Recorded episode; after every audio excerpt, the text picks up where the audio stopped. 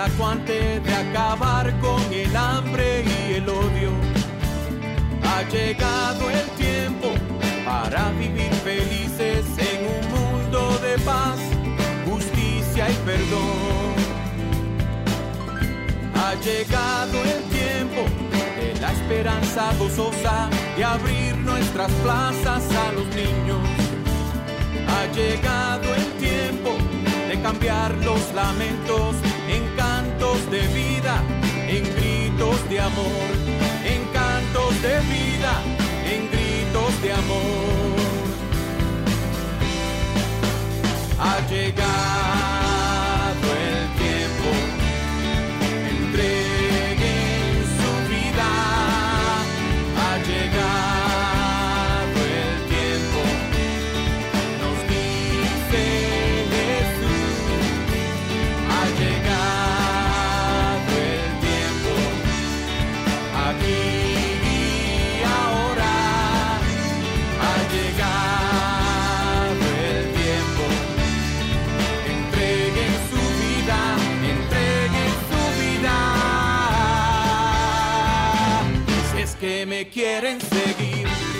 Bienvenidos. Ustedes están sintonizando al programa arquidiocesano de Chicago Católico, el programa donde se discute la fe católica desde una perspectiva hispana, con Alejandro Castillo, director de Comunicaciones Hispanas, y el padre Claudio Díaz Jr., párroco de Nuestra Señora de la Unidad. Chicago Católico les llega cada viernes de 8 a 9 de la mañana en la WNDZ 750 AM. Y ahora vamos a acompañar a nuestros presentadores, el padre Claudio Díaz Jr. y Alejandro Castillo. Buenos días, Radio Escuchas, y buenos días, Padre Claudio. ¿Cómo estamos hoy? Buenos días Alejandro y buenos días Chicago. Aquí el programa Chicago Católico, llegando a tu casa, a tu vida y a tu corazón. Y Padre, pregrabado. Así es que por favor guarden sus llamaditas hasta la próxima vez que estemos en el estudio. Y Padre, ¿qué hay de nuevo? Pues mira, eh, se ha debatido mucho eh, a la luz de Renueva mi Iglesia, eh, qué es lo próximo. O sea, el, primer llamado después de Renueva mi Iglesia, y como lo hemos hecho aquí ya por mucho tiempo, después del COVID, ¿no? Es ir a misa, regresar a misa, regresar a, a adorar a Dios en el templo. Bien, y ese es el primer paso. Hay que seguir con otros pasos. Hay que, que- que renacer, hay que renovar, hay que, que volver a traer a, a esa iglesia, a esa comunidad suya, am, a- a- al funcionamiento normal. ¿Ves? Los grupos tienen que volver, los coros tienen que regresar, eh, los diferentes ministerios y movimientos apostólicos tienen que ah, encenderse nuevamente. Y parte de eso también es, Alejandro, la cuestión económica. Oh, o sea, sí. hay que hacer. Actividades eh, profundos para poder sostener eh, la iglesia que la tuvimos cerrada por un tiempo por el COVID, e iglesias que pasaron por eh, todo este proceso de renueva mi iglesia, ¿no? Donde algunas se cerraron, otras se consolidaron, otras se dejaron abiertas. Todo eso equivale a, a un tipo de, de movimiento, no simplemente de personas, sino también de recursos. Y es importantísimo y necesario el que regresemos a la iglesia y que comencemos desde los grupos, primero la presencia, segundo los grupos y tercero pues los recursos para poder eh, facilitar la tarea de evangelización.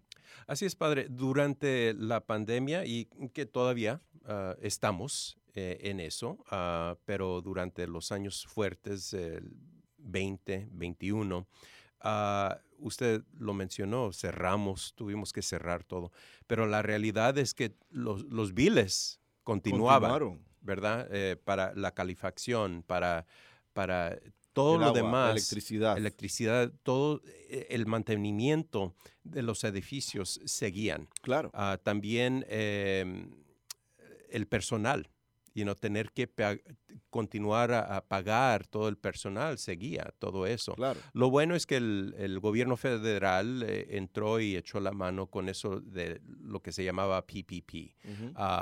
Eran eh, este ah, dinero que pre- era en forma de préstamo, pero en, en, en final se, se dio, Sí, seguro, ¿verdad? seguro. Y entonces este, con eso pudimos, pero todavía siguen ah, los biles, todo, todo lo que se necesita, se requiere para el, funcionamiento de nuestras escuelas y nuestras parroquias. Entonces, am, hay parroquias, yo pienso, que, ah, que tienen esa necesidad de recaudar fondos para emparejar el- el barco económico. Claro. Y, y también, pues, el, el- el simple hecho de que los edificios hay que mantenerlos. O sea, independientemente de que hayan personas o no. Oh, sí. Hay que mantenerlos, hay que atenderlos. Ahora mismo, Alejandro, mira, en, en estas Navidades, yo te puedo decir que todos los casi todos los edificios de Nuestra Señora de la Unidad tuvieron algo eh, en la estructura, casi de los míos de Nuestra. Señora de la Unidad. Sí. Ah, algo sucedió en, en Santo Rosario con el agua, eh, la- el problema de calefacción en, en San Luis Gonzaga, eh, también eh, algo con el drenaje en. Santa Elena. Eso es constante, constante, constante. Hayan individuos o no hayan individuos. La calefacción tiene que moverse, la electricidad tiene que funcionar, el agua. Y, y hay un desgaste ya después de qué, 50, 60, 70 años de, de un edificio eh, eh, funcionando. Es como un ser humano, ya llega a un nivel que necesita un poco de más ayuda, necesita un poco de más, ¿verdad?, acondicionamiento, Sí, sí, sí. etcétera. Y eso ocupa dinero, especialmente en este país donde, ah, infortunadamente, eh, estamos amarrados a unas estructuras donde no cualquier persona puede venir a arreglar, por decir, eh, eh, la calefacción. Tiene que ser un experto, tiene que ser... Y si la calefacción es electrónica o muy moderna, es otro asunto. Y padre, nomás, eh, you know, la inflación, ah, no nomás, no, no, no, no solamente en el precio de los huevos, sino en el, precio del mantenimiento Claro. y, y las partes que se tienen que ordenar y todo lo Claro. demás. Todo eso ha impactado. Y, y- y pers- personas, varias personas no tienen ni idea. O sea, eh, van a la iglesia, apoyan la iglesia, eh, pero no tienen idea lo que está pasando detrás de las bambalinas o detrás del altar. Ni idea. Y, y- y es, por, por ejemplo, mira, me dicen, padre, pero aquí tenemos un albañil. De- Don Pedro es un albañil. y él lo puede hacer por la mitad o de gratis o lo que sea. ¿Cuál es el problema con eso? Eh, Eso en sí no es un problema, pero el detalle es, imagínate que algo le pase a don Pedro en términos de la aseguranza. Ya ujú, eso abre ahí todo un drama. O que don Pedro terminó el trabajo y se complicó. Entonces tienes que buscar un experto. ¿Y qué te va a decir la arquidiócesis con la aseguranza? Tú buscaste a don Pedro, tú resuelves. Ujú, ujú, Nosotros no podemos, ujú. porque ya, ya se metieron otras manos, ya esto se, entonces es bien, bien, bien complicado y, y Ujú. personas no, muchas no tienen idea de todo lo que hay detrás. Es como decir, digamos, una oficina. Una oficina eh, una- o una recepción, pues ocupas una, una máquina eh, para sacar copias. Eso ocupa tinta, eso ocupa papel, eh, eso eh, ocupa una persona que la maneje, tú Sí. sabes. Hay que pagar por, por la secretaria, por eh, la recepcionista. Se dañó la máquina, hay que un ingeniero. ¿Ves? E- Es como una casa, es como una casa. Siempre hay que darle constante mantenimiento. Y, y- y a veces me, me- me resulta jocoso como personas que ni idea Obvia. y piensan, no, pues vendan algo, compre-". Pues no, no es así. No es así. Es como, por ejemplo, vender propiedades. Aquí en este país ven- vender una propiedad, eso es bien complicado Oh, sí. con las cuestiones del Estado y el gobierno federal y las leyes y el papeleo que eso, que eso conlleva. Luego, entonces, es necesario que, que- que como pueblo a- abramos los ojos y, y- y, ah, participemos eh, desde otra perspectiva, ¿no? Ujú. Desde una perspectiva quizás hasta más plena. Ujú, ujú. Así es, padre. Digo, y hablando de, de la venta de edificios y todo, y estructuras, muchas de nuestras ah, parroquias y escuelas están en vecindarios donde no se pueden convertir en, en- en el uso de alguna otra cosa. Claro, You know, so, y eso, y eso este, hace la dificultad de venderlo un poco más Claro. complicado. claro. Pero entonces, ¿qué podemos hacer? Mira, para mí, lo que dije al principio del programa es hacer acto de presencia, es ir a la misa primero. Empieza por ahí. Segundo, es encender los grupos, los ministerios, los movimientos apostólicos. Es el regresar, ¿no? Ah, los caballeros de, eh, Colón. por ejemplo. El comenzar otra vez a, movernos. Eh, la renovación carismática, el círculo de oración, la Legión de María, los guadalupanos, hijos de la Divina Providencia, eh, ministros, lectores. Es volver otra vez a, los adoradores nocturnos. Es volver y regresar otra vez a, esa, a esa acción, a ese trabajo. Tienes la presencia, tienes los grupos, ahora hablemos de cómo vamos a solventar, cómo vamos a apoyar económicamente esta, esta realidad que nos ha tocado vivir. y, pues ideas, sea, ideas para hacer fondos. Eh, bueno, en primer lugar, padre, ok, so asistir a misa, ¿verdad? Claro. Pero nosotros, you know, tenemos e, e, este sistema de, de, sobres. De sobres. Ok, y, y, la gente se acostumbra a dar su diezmo, ¿verdad? Cada, cada semana, cada semana. Pero hay que reflexionar sobre esa cantidad de que hemos hablado de todos los costos, han subido, no, nada ha bajado. Entonces hay que reflexionar y orar y, eh, sobre la cantidad que uno da también. Claro, y, pensar que todo cambia, todo ha subido, eh, los precios no han bajado, entonces, pero se necesitan, se necesitan velas para el altar, se necesita cera para el piso, se necesita químicos para, para mapear, o sea, lo que sea, eso ha continuado y continuará si tú quieres mantener un, edificio en, buena forma, ¿ves? Entonces, ese es reflexionar. ¿Cuántos años yo llevo dando 10 dólares? Ajá. Oye, ya, van 10, ya van 20, ya van 30 años que, estamos soltando el, mismo billete de 10. Hay que reconsiderar, ¿no? Entonces es el, compromiso que uno tiene de, apoyar ¿no? económicamente.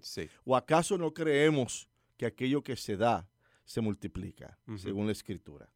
No creemos en eso. Entonces, pues, oye, pon tu acción donde pones tu creencia y tu palabra, ¿ves?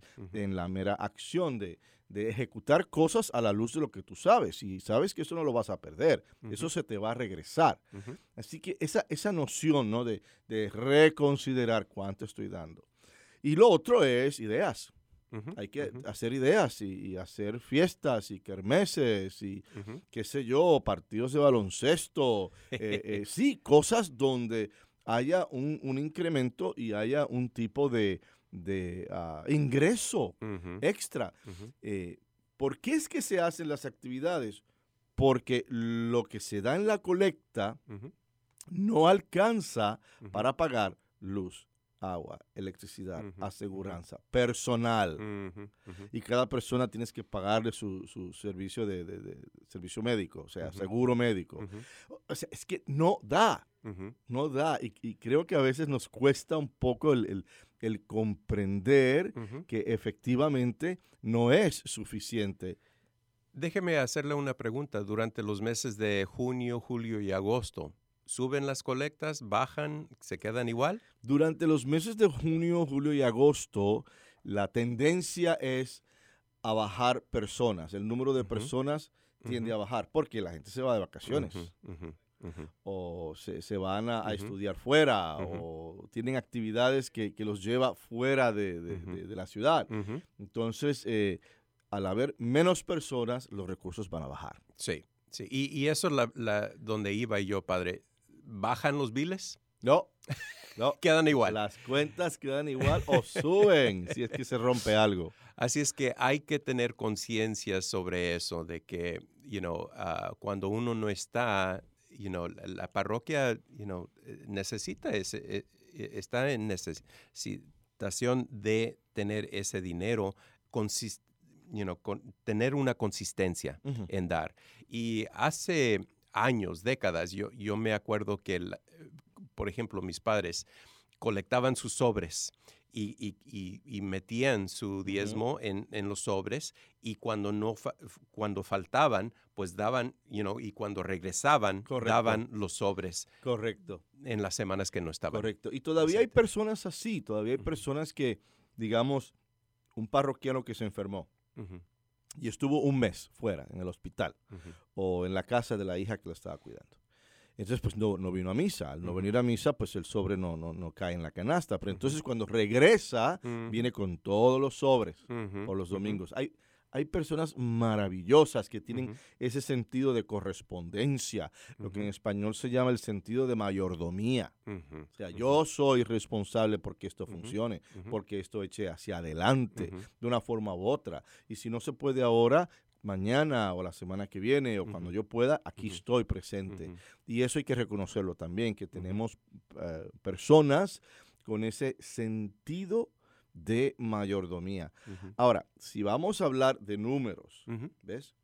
Eh, por ejemplo, eh, en una estadística, hace años ya de esto, quizás ha cambiado, espero que no para peor, solamente el 30% de los que se profesan católicos van a misa. mm, ok, Había una estadística así, creo que el tre- 30%. Ujú, O ujú. sea, tienes un 70% que a la hora de casarse van a la iglesia, a la hora de enterrar a mamá van a la iglesia, a la hora del bautismo van a la iglesia, pero no los vuelves a ver. Entonces no, no practican. Y de eso, quizás hasta menos. Tienes ese Ujú. 30%. ujú, De ese 30%, yo te diría que el 1% son líderes. Así que agárrate ese 1% de todo ese Sí, sí, sí. 100%. O sea, eh, son estadísticas que, que te, te- te amedrentan, o sea, te hacen pensar, te hacen, ¿y ¿dónde estamos y en qué dirección vamos? Y sí, yo entiendo que han habido muchos, muchas razones por las cuales eh, varios católicos no están asistiendo a misa o a la iglesia en general. Hay varias razones, tú sabes, dentro y fuera de la iglesia, tanto a nivel social, tú sabes, este movimiento de querer sacar a Dios de todo, ah, tanto a nivel interior, eh, por los escándalos, ¿no? Y, y como la desilusión, ¿no? Sí. El sentido de desilusión. Ah, hay varias razones por las cuales eh, la vida y, y el mundo y la sociedad te da para no ir a la iglesia. Pero aún así es necesario, es necesario que, que recordemos que la iglesia es nuestro origen, es nuestro centro, es nuestro alimento y que uno va a la iglesia por Cristo, tú no vas a la iglesia por los hombres. ¿Ves? Tú no vas a la iglesia por el líder, tú vas a la iglesia por tu creencia en Cristo independientemente del estilo del líder. Amén.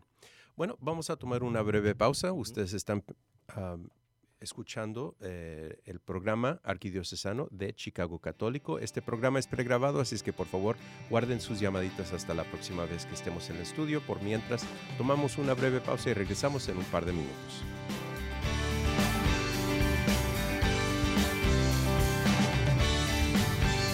Ha llegado el tiempo de la caridad acuante, de acabar con el hambre llegado el tiempo para vivir felices en un mundo de paz, justicia y perdón. Ha llegado el tiempo de la esperanza gozosa de abrir nuestras plazas a los niños. Ha llegado el tiempo de cambiar los lamentos en cantos de vida, en gritos de amor, de vida, en gritos de amor. Ha llegado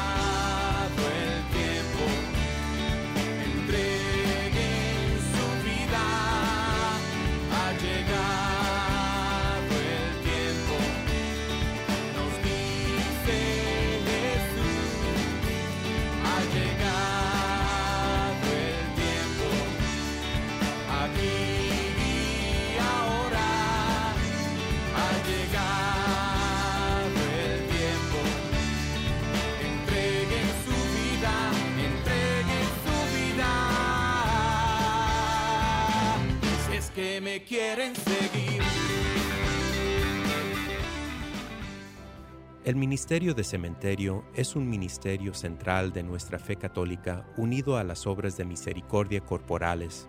Es reconfortante saber que nuestros cementerios católicos están cuidando los restos de nuestros seres queridos que esperan la resurrección.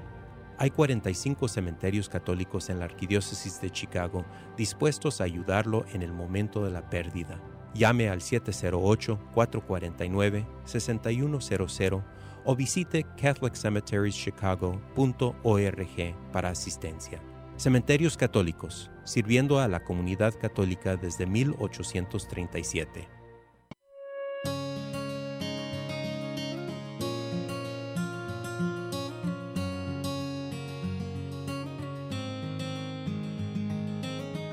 Welcome back. Es fabuloso verlos.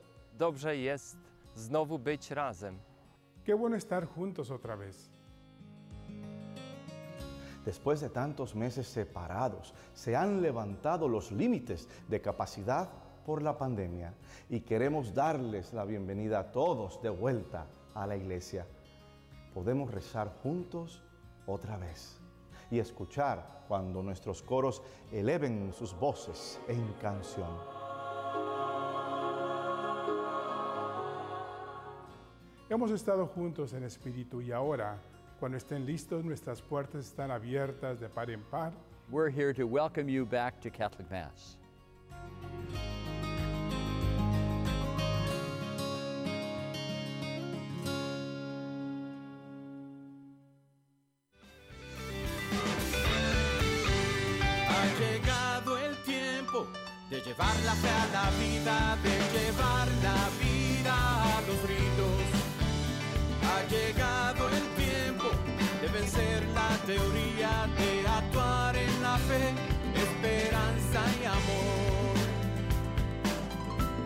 Llegado el tiempo, en la plenitud de la historia, el Padre a su Hijo envió. Ha llegado el tiempo, el reino en justicia depende de ustedes hacerlo verdad y depende de ustedes hacerlo verdad. Ha llegado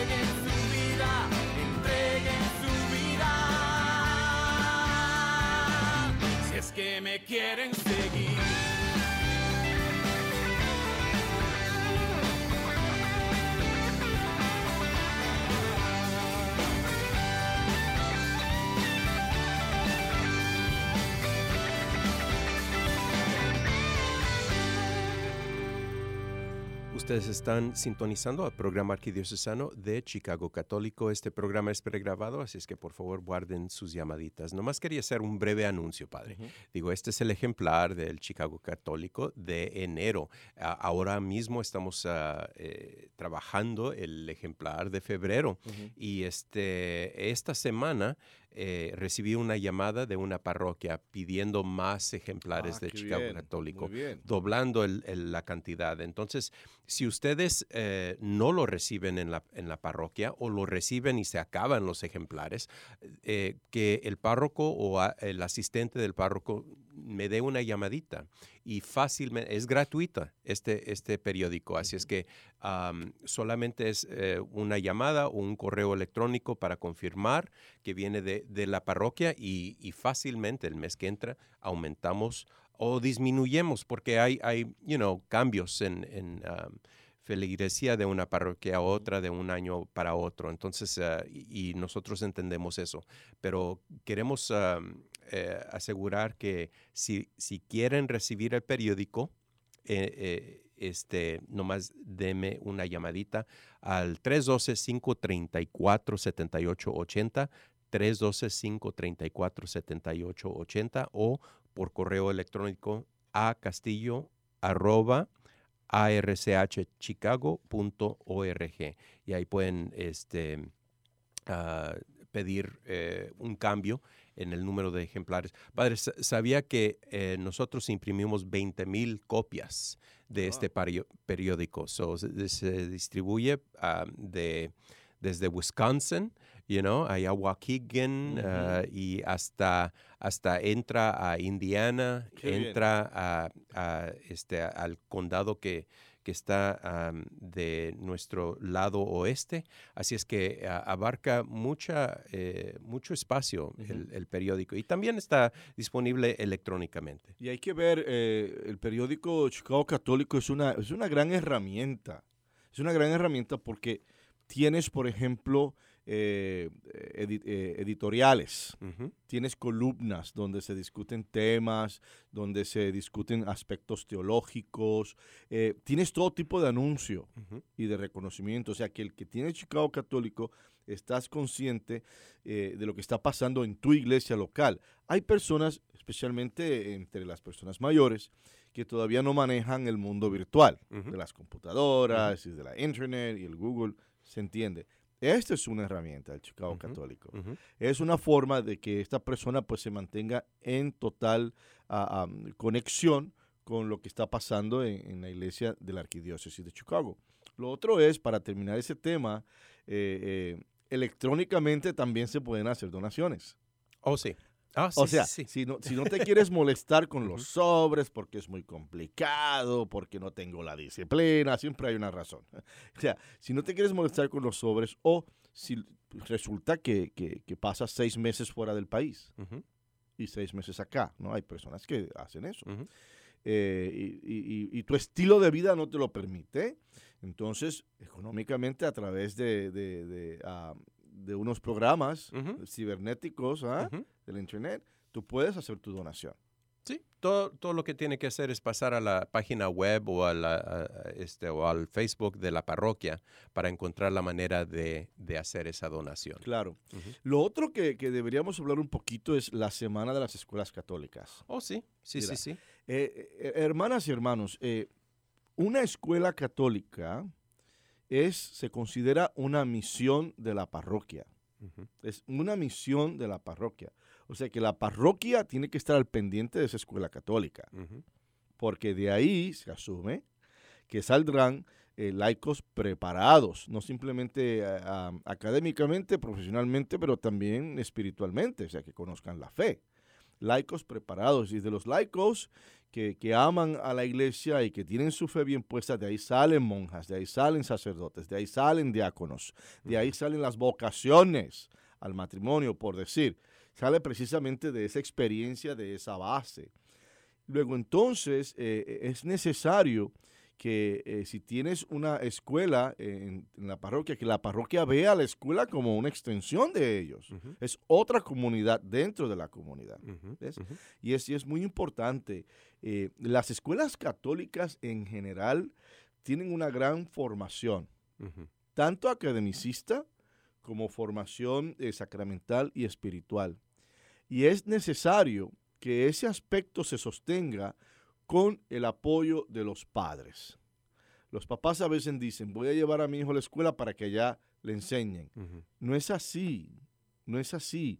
Tiene que haber un compromiso, tiene que haber un compromiso de, de, sí, voy a llevar a mi hijo a, a- a la escuela católica, pero el domingo lo llevo a misa. O los días de obligación lo llevo a la iglesia. Él solo no va a poder ir. No. Y si el niño no desarrolla el hábito de ir a misa, olvídate, cuando le sea un adolescente, que se- algunos se ponen muy rebeldes, ahí tienes un futuro eh, eh, ateo, incrédulo. ¿Ves? Porque no se asumió totalmente esa responsabilidad. Y yo he visto a los, a los papás de la escuela de, de Santa Elena, Ujú.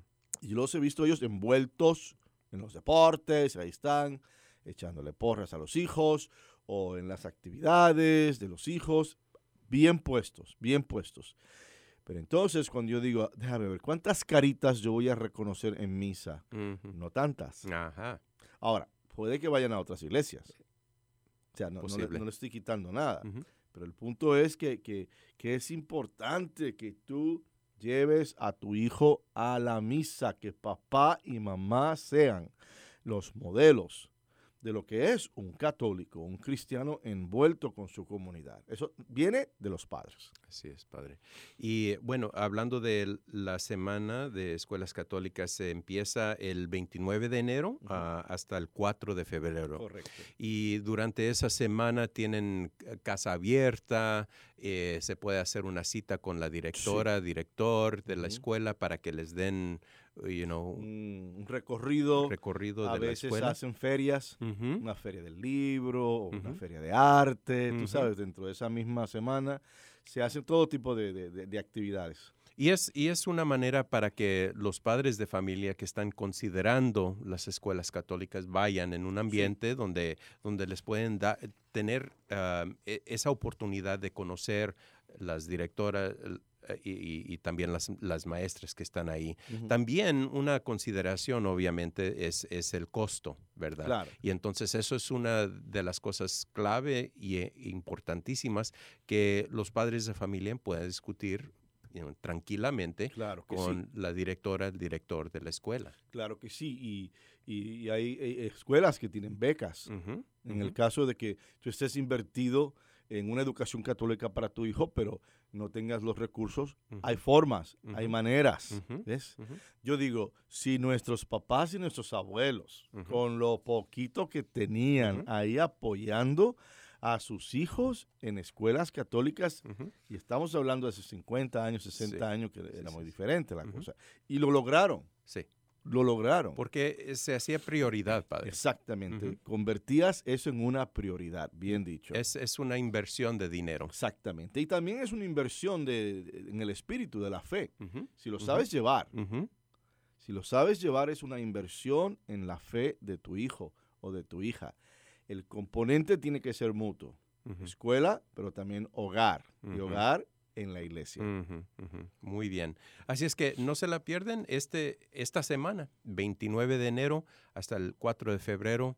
van a ver em, Casa Abierta y todo lo demás. Em, investiguen si tienen una escuela católica ahí ah, en su vecindario y están interesados en matricular sus hijos el, el año próximo escolar, vayan y hagan cita con, con la escuela. Padre, ¿qué le parece si le pasamos a la lectura del Evangelio de este domingo? Adelante. Lectura del Santo Evangelio según San Mateo. En aquel tiempo, cuando Jesús vio a la muchedumbre, subió al monte y se sentó. Entonces se le acercaron sus discípulos. Enseguida comenzó a enseñarles, hablándoles así. Dichosos los pobres de espíritu, porque de ellos es el reino de los cielos. Dichosos los que lloran, porque serán consolados. Dichosos los sufridos, porque heredarán la tierra. Dichosos los que tienen hambre y sed de justicia, porque serán saciados. Dichosos los misericordiosos, porque obtendrán misericordia. Dichosos los limpios de corazón, porque verán a Dios. Dichosos los que trabajan por la paz, porque se les llamará hijos de Dios. Dichosos los perseguidos por causa de la justicia, porque de ellos es el reino de los cielos. Dichosos serán ustedes cuando los injuren, los persigan y digan cosas falsas de ustedes por causa mía. Alégrense y salten de contento, porque su premio será grande en los cielos. Esta es la palabra del Señor. En un deseo por alcanzar la mayor parte de la asamblea que, estaba presente, que lo estaba siguiendo, Jesús sube a la montaña. Jesús sube a esa, a esa colina, ¿no? Así que imagínense una colina que tiene eh, una, una pequeña, la falda de la colina, ¿verdad? Entonces él sube desde arriba a manera de, un anfiteatro, ¿no? De un teatro y va predicando hacia todo el mundo. Entonces el simbolismo de este gesto de Jesús subir a la montaña, eh, aparte de, las razones pragmáticas, para que se escuche bien, de comunicación, también es evidente y es cercanía con Dios. El subir a la montaña implica quiero acercarme a Dios. Moisés sube a la montaña, ¿verdad? Ah, Cristo en su transfiguración subió a una montaña y así por el estilo. Jerusalén queda alta también en, unas montañas. Entonces, eh, es, el subir es cercanía con Dios y al Jesús subir a la montaña hace que el cielo y la tierra se acerquen. Él se, une, se unen las dos en Él, ¿verdad? Cielo y tierra se acerquen y se unen en un punto de luz y de sabiduría, donde Él se convierte en el predicador de predicadores, en el maestro de maestros, en la palabra y el logos, que es una expresión muy rebuscada para decir la palabra, el conocimiento, ¿verdad? Y su palabra en este contexto, hermanas y hermanos, adopta una forma concreta, las beatitudes. Ese es el famoso discurso que nosotros le hemos llamado las beatitudes o bienaventuranzas. ¿Ves? Las bienaventuranzas. Entonces, ¿qué nos dicen? Bueno, las beatitudes o bienaventuranzas no son solamente declaraciones. O sea, no se está declarando una cosa, por ejemplo, ah, dichosos los misericordiosos porque obtendrán misericordia. No es cuestión simple y llanamente de algún tipo de declaración, son exhortaciones, son invitaciones, son maneras en que tenemos que vivir nuestra vida. Nos invitan a ver la realidad de una manera diferente. En las Beatitudes, Jesús toma las condiciones humanas. Condiciones humanas como por ejemplo la del hambre, la persecución, la pobreza de espíritu y otras. Y nos da esperanza. Asume todas esas condiciones que se dan en la vida de cualquier persona y, nos, nos da una opción nos exhorta a hacer un plan de trabajo para con esas realidades. Y así garantiza consuelo a los que llevan luto, satisfacción al hambriento y el reino de los cielos a los justos. En las beatitudes se abre una ventana hacia el futuro. Pero esa ventana hacia el futuro, esa realización del reino, tiene que comenzar aquí en la tierra, tiene que comenzar en la manera en que tú vives. Así que la exhortación y las beatitudes son un estilo de vida. ¿Quieres recibir misericordia? Vive misericordiosamente. ¿Ves? Eh, vas a trabajar por la paz, trabaja por la paz para que se te llamen hijo de Dios. y así por el estilo. Eh, eh, es el funcionar con esta identidad con estas acciones, pero también con la creencia de que estas acciones a mí me van a llevar a un futuro reino, que lo comenzaste con tus acciones aquí en la tierra. Luego entonces, hermanas y hermanos, eh, eh, las, las beatitudes tienen que ser vividas en el presente, no pueden ser vividas en el futuro y no pueden quedarse en el pasado. Tienen que ser vividas en el presente y fueron dichas para ser llevadas a cabo aquí, en el aquí y en el ahora, asumidas en la realidad donde nos encontremos. Ustedes están sintonizando al programa arquidiocesano de Chicago Católico. Vamos a tomar una breve pausa y regresamos en un par de minutos.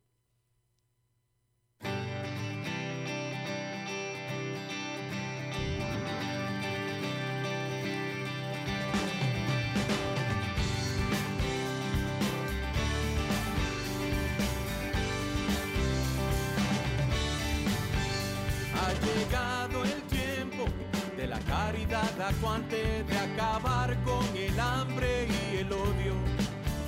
Ha llegado el tiempo para vivir felices en un mundo de paz, justicia y perdón. Ha llegado el tiempo de la esperanza gozosa de abrir nuestras plazas a los niños. Ha llegado el tiempo de cambiar los lamentos en cantos de vida, en gritos de amor, en cantos de vida, en gritos de amor. Ha llegado.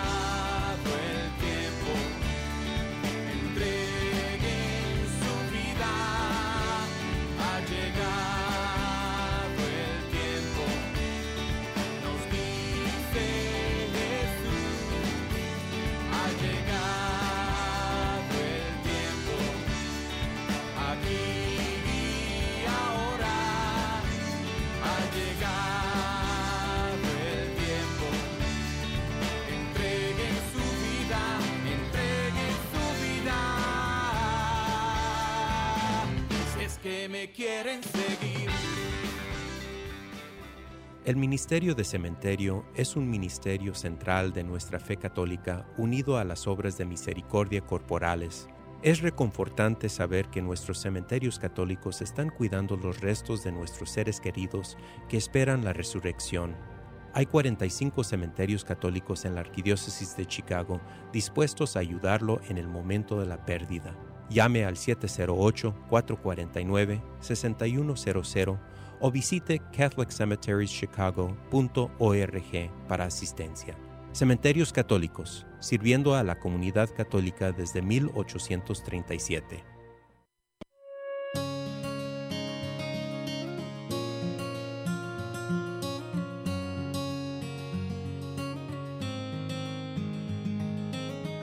Welcome back. Es fabuloso verlos. Dobrze jest znowu być razem. Qué bueno estar juntos otra vez. Después de tantos meses separados, se han levantado los límites de capacidad por la pandemia y queremos darles la bienvenida a todos de vuelta a la iglesia. Podemos rezar juntos otra vez y escuchar cuando nuestros coros eleven sus voces en canción. Hemos estado juntos en espíritu y ahora, cuando estén listos, nuestras puertas están abiertas de par en par. We're here to welcome you back to Catholic Mass.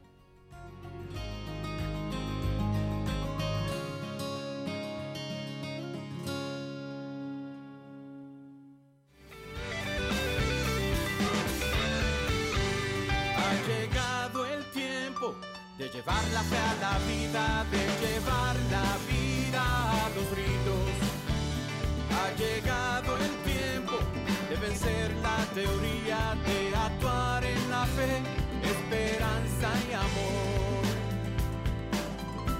Ha llegado el tiempo, en la plenitud de la historia, el Padre a su Hijo envió. Ha llegado el tiempo, el reino en justicia depende de ustedes hacerlo verdad y depende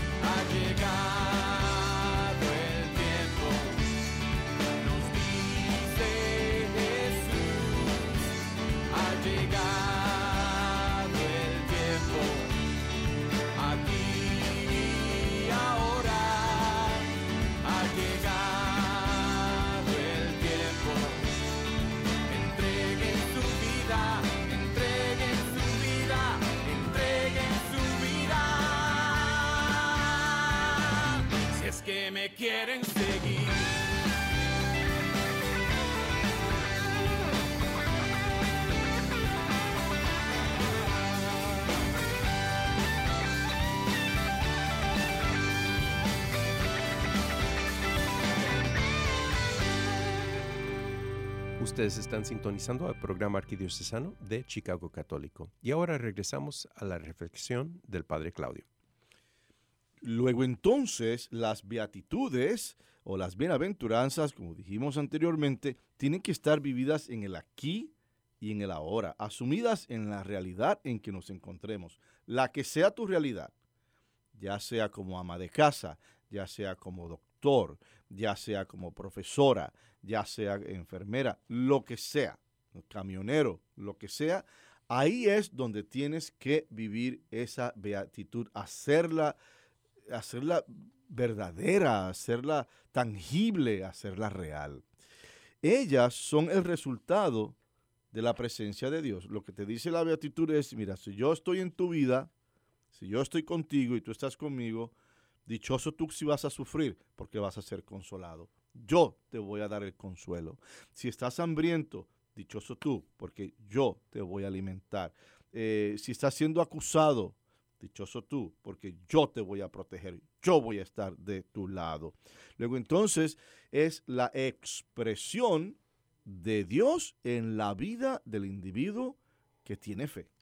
Y que ama a Dios. Y el reino de Dios es el resultado de las beatitudes, cuando todo el mundo comienza a trabajar, a portarse a la luz de las enseñanzas de las beatitudes, que quiere decir fe incondicional. Si estás sufriendo, tienes que tener fe. Si tienes una bendición, tienes que tener fe. Cuando esa fe se da, se convierten en esas beatitudes o bienaventuranzas y eso crea el reino de Dios. Esta es una de las razones por las cuales los apóstoles y los discípulos estaban allí. Si ustedes van al texto, dice que él se sentó con sus, se acercaron sus discípulos, no el montón, no el montón de gentes. O sea, ellos claro que estaban allí también, pero los que se acercaron bien de cerquita fueron precisamente los discípulos. Y él empezó a hablarle primero a los discípulos, para que los discípulos llevaran el mensaje también a la asamblea, al montón de personas que los iban siguiendo. Además, ellos eran los líderes y los líderes tienen que entenderlo primero, porque si tú como líder no entiendes la situación, un ciego no puede llevar a otro ciego, porque los dos van a caer en el hoyo. Luego entonces, no para ser meros espectadores están los apóstoles y discípulos allí, sino para ser parte de la construcción del reino de Dios, de la ciudad de Dios. Ellos, los apóstoles, los discípulos, son el modelo para seguir a Jesús. ¿eh? Ellos tienen que convertirse en ese modelo para seguir a Jesús. Nuestro discipulado, inspirado en los primeros discípulos, nuestra fidelidad, la tuya y la mía, ya es un signo del reino, ya de por sí. Si somos fieles y vivimos a la luz de esa fidelidad, ya somos signos del reino de Dios está aquí, ya empezó aquí en la tierra. Se nos ha dado para poder encarnar estas beatitudes y por consecuencia encarnar a Jesús. Si tú encarnas la, la, beatitud, si la haces tuya, me explico, si la haces tuya, tú estás encarnando también a Jesús. Jesús se convirtió en el camino para sus discípulos y es el camino para nosotros porque somos sus discípulos, somos sus seguidores. Y esto se concretiza en el diario vivir. Al depender en nuestro Señor la luz de nuestras miserias personales, ¿verdad? Hacia, el Señor arroja luz a la miseria personal, mejor dicho.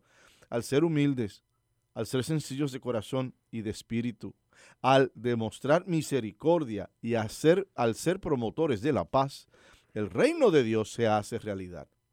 En otras palabras, tus manos son las manos de nuestro Señor Jesucristo.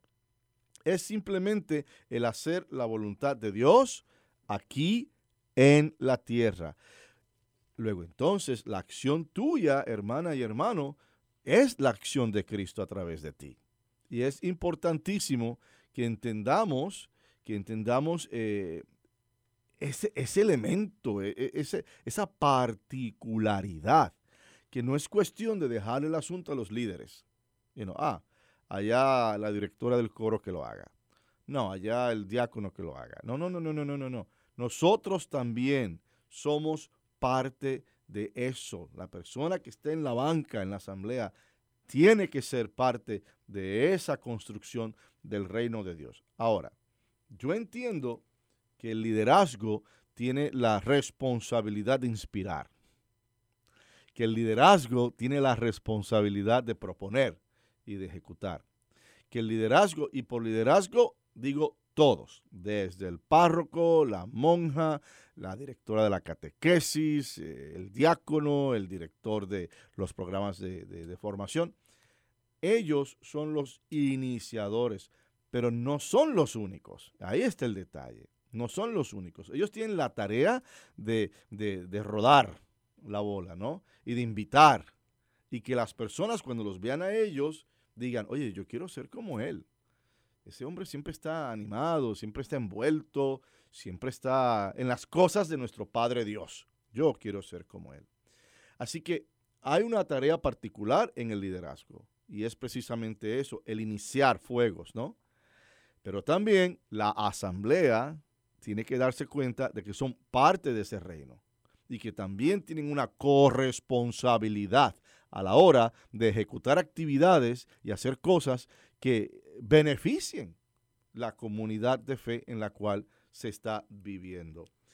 Luego entonces, hermanas y hermanos, Cristo se convierte precisamente en ese modelo y, él convierte a los discípulos precisamente en ese modelo también de las beatitudes. Ahora, ¿qué nos permitirá hacer la voluntad de Dios? Sencillo, el ser justos ante sus ojos. O sea, el ser justo. Una persona justa hace lo que se tiene que hacer. La persona justa no hace lo que quiere, no hace lo que él considera.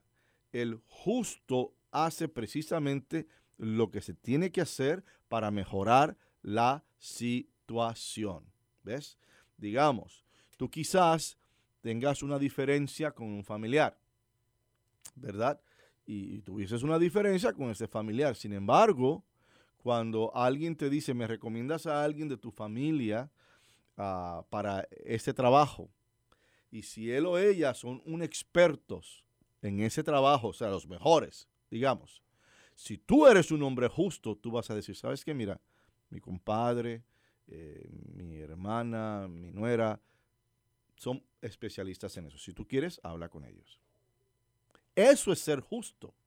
El colocar la diferencia personal para que algo en justicia se logre y que dé crecimiento y que dé vida y que sea positivo, aunque la situación no sea perfecta. Eso es ser un hombre justo. San José, el esposo de la Virgen María, un hombre muy justo, ¿ves? Cuando él se da cuenta que la Virgen está embarazada, ella le dice, él sabe que no es de él, porque no han tenido intimidad, y él decía, bueno, ¿qué hago? Porque si la descubro a esta mujer que yo amo tanto, ¿verdad? Si, si la descubro, eh, la, van a, la van a matar, la van a apedrear. Entonces va a morir ella y seguramente el bebé que lleva. Entonces él en justicia dice, no, yo lo que voy a hacer es que la voy a divorciar en secreto. La voy a divorciar en secreto y entonces rompemos el compromiso y a lo mejor cuando se note el embarazo van a pensar que es mío pero el niño se concibió dentro de un compromiso. Entonces es un niño legítimo en ese sentido, ¿ves? Entonces él fue un hombre justo. Él colocó a un lado su frustración, pero ¿cómo es posible? ¿De dónde viene esto? Él colocó a un lado su orgullo masculino, él colocó a un lado todas esas cosas para poder lidiar con esa situación de la manera más justa posible según su entendimiento. Porque después, recuerden, que él tiene un sueño y el ángel le dice a, José, no, tranquilo, ese es, el hijo que va a tener María es del, del Altísimo, viene de lo alto, es de Dios. Entonces el justo hace no lo que yo quiera, no lo que yo crea, sino lo que se tiene que hacer. Eso te hace a ti un hombre o una mujer justos. Pero no es un mero ejercicio eh, cosmético o caprichoso de, cánones y reglas y rúbricas. Vamos más allá de eso. El ser justo refleja el comportamiento producto del reino. Si tú eres parte del reino de Dios, tú vas a ser justo y vas a hacer justicia. No es algo meramente para llegar al reino, ahí está el detalle, porque entonces hay quien piense, bueno, déjame portarme bien para ganarme el cielo. No, no, no, no, no, no, no, no, no. El ser justo tiene que ser innato en ti. No puede haber una segunda agenda, porque entonces vamos a caer en el error de querer comprar el cielo por metro cuadrado. O sea, hago 10 rosarios, hago 10 caridades, hago 5 misas y, me van apuntando, me hacen puntitos, ¿no? Puntos, puntos, puntos. No, así no funciona Dios. Por eso es que un pecador que ha estado pecando y a la último, antes de morir, se arrepiente, va al cielo. Va al cielo, creemos en eso. ¿ah?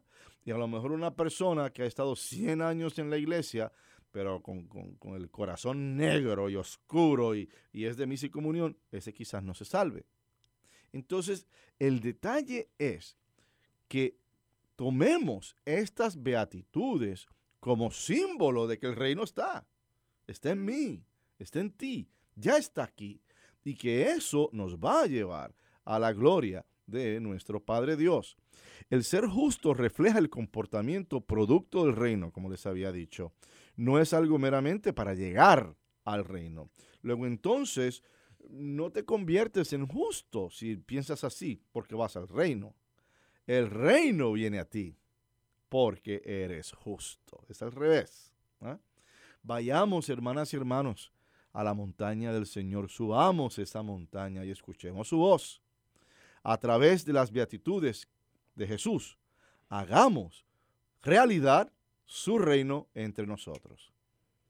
Amén. Muchísimas gracias, Padre, por esa linda reflexión. Ah, mucha gente se queda, you know, uh, reflexionando sobre sus palabras y, y, las palabras del Evangelio. Hay gente que, que se pasa la vida observando y juzgando. Uh -huh. Y yo, yo pienso que es para esas personas. Así es. Yo caigo en eso también, de vez en cuando. Todo, yo creo que todo el mundo. En un momento. En un momento. Pero uh -huh. esto es eh, buena, buena este, ejemplo de que nosotros tenemos que traer el, el, el reino de Dios en, en, nuestros corazones. Dentro, exactamente. Uh -huh. Y si tú tienes el reino de Dios en tu corazón, el reino de Dios se hace una realidad. Uh -huh en la tierra en nuestro momento. El reino de Dios es una realidad, uh -huh. lo sabemos, pero se hace realidad cuando lo tenemos en el corazón. Así que es muy importante, hermanas y hermanos, que en este domingo vayan a misa, vayan a misa, que ese reino se haga presente.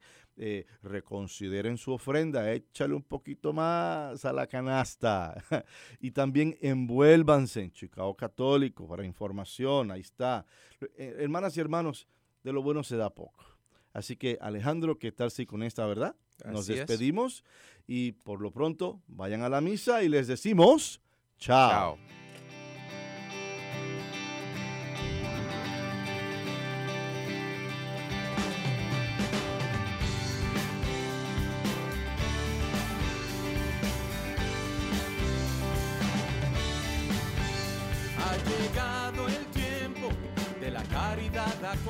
Ustedes han escuchado al programa arquidiocesano de Chicago Católico, llegando a toda la área metropolitana de Chicago cada viernes de 8 a 9 de la mañana en la WNDZ 750 AM.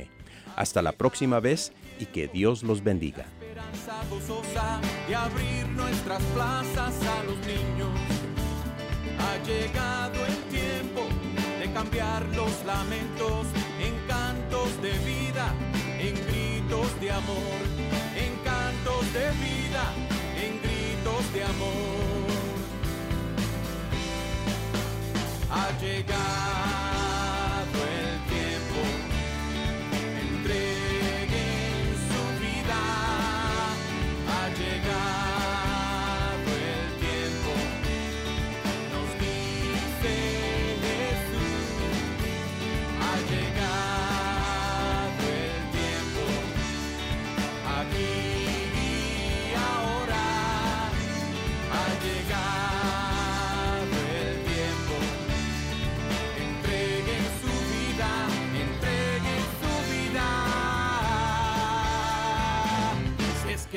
quieren seguir.